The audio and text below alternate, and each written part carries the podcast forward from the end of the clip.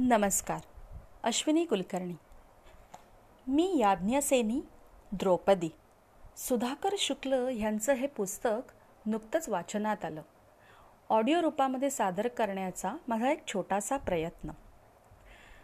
सुधाकर शुक्ल यांची थोडक्यात ओळख सुरुवातीला आपण करून घेऊयात. सुधाकर शुक्ल पौराणिक कथांना कादंबरी स्वरूपात वाचकांपर्यंत पोहोचविणारे एक यशस्वी कादंबरीकार.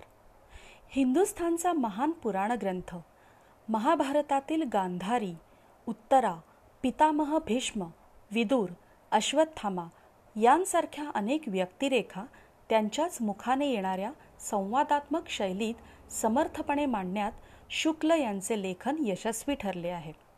या उपरोक्त व्यक्तिरेखा तसेच महर्षी वेदव्यास महर्षी वाल्मिकी महर्षी विश्वामित्र यांसारख्या ऋषीमुनींच्या चरित्र कादंबऱ्या देखील आजवर कॉन्टिनेंटलने प्रकाशित केल्या आहेत.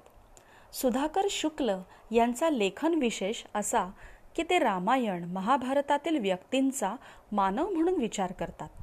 मानवत्वाच्या मर्यादांसकट त्यांचं चरित्र वाचकांपर्यंत पोहोचवितात. याज्ञसेनी ही द्रौपदीच्या जीवनावरील चरित्र कादंबरी या लेखन विशेषाचं बोलकं उदाहरण म्हणता येईल.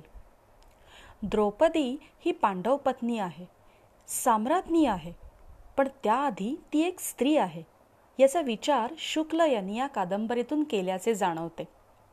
महाराणी द्रौपदीची कथा सांगत असताना एका स्त्रीची वेदना पोहोचवण्याकडे शुक्ल यांचा कल दिसतो. वाचकांना ही भावनाविवश करणारी कादंबरी निश्चितच भावेल. मी याज्ञसेनी. महाराज द्रुपदांची कन्या म्हणून मी द्रौपदी पांचाल देशाची कन्या म्हणून मी पांचाली. माझा जन्म जन्म असा झालाच नाही पण मी बाबांची लाडकी कन्या बनण्यापूर्वी घडला तो मात्र अभूतपूर्व चमत्कार. तो असा पांचाल देशाचे महाराज द्रुपद राजे यांनी विशाल अशा पुत्रकामेष्टी यज्ञाचं आयोजन केलं होतं. राज्यातील साऱ्या वेद म्हणणाऱ्या ब्राह्मणांना आणि यज्ञाचं कार्य पूर्ण करणाऱ्या ब्राह्मणांना महाराज द्रुपदांनी आमंत्रण दिलं होतं. राजप्रसादाच्या बाहेरील विशाल भूमीवर यज्ञाची जागा निश्चित करून यज्ञकुंड तयार करण्यात आलं होतं. यज्ञाचा आकारही चौरस पण मोठा होता. यज्ञाकरिता लागणाऱ्या साहित्याचे ढीक यज्ञाभोवती रचून ठेवण्यात आले होते. यज्ञाकरिता सर्व ब्राह्मण उपस्थित झाले. यज्ञ पाहण्यासाठी नगरवासीय आणि इतर राज्याचे राजेही उपस्थित होते. महाराज द्रुपद यज्ञ मंडपात आपल्या आसनावर येऊन बसताच वेदघोषात यज्ञाला सुरुवात झाली. महाराजांनी पहिली आहुती देताच पाठोपाठ वेदघोषात आहुत्या पडू लागल्या. अखेर यज्ञ संपत आला. शेवटची आहुती पडली आणि केवढा चमत्कार घडला. आकाशाच्या दिशेनं झेप घेणारा भडकणारा अग्नी एकदम मंद होत चालला. त्याच क्षणी यज्ञातून कुमारी अवस्थेतील एक सुंदर कन्या संथ गतीने वर येऊ लागली. तिला पाहताच महाराजांसह सर्व नगरवासीय ब्राह्मण इतर राजे हादरून गेले.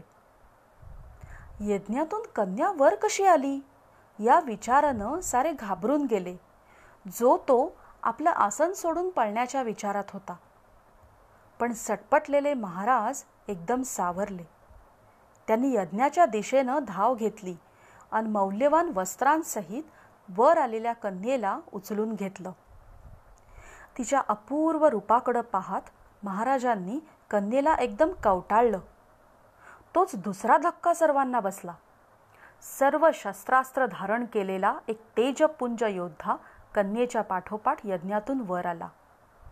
त्याला पाहताच महाराजांना आनंद झाला. कारण पुत्र कामेष्टी यज्ञाचं फळ मिळालं. आपल्या शत्रूचा पराभव करण्यासाठी एका पराक्रमी वीराची पुत्र म्हणून महाराजांनी मागणी केली होती.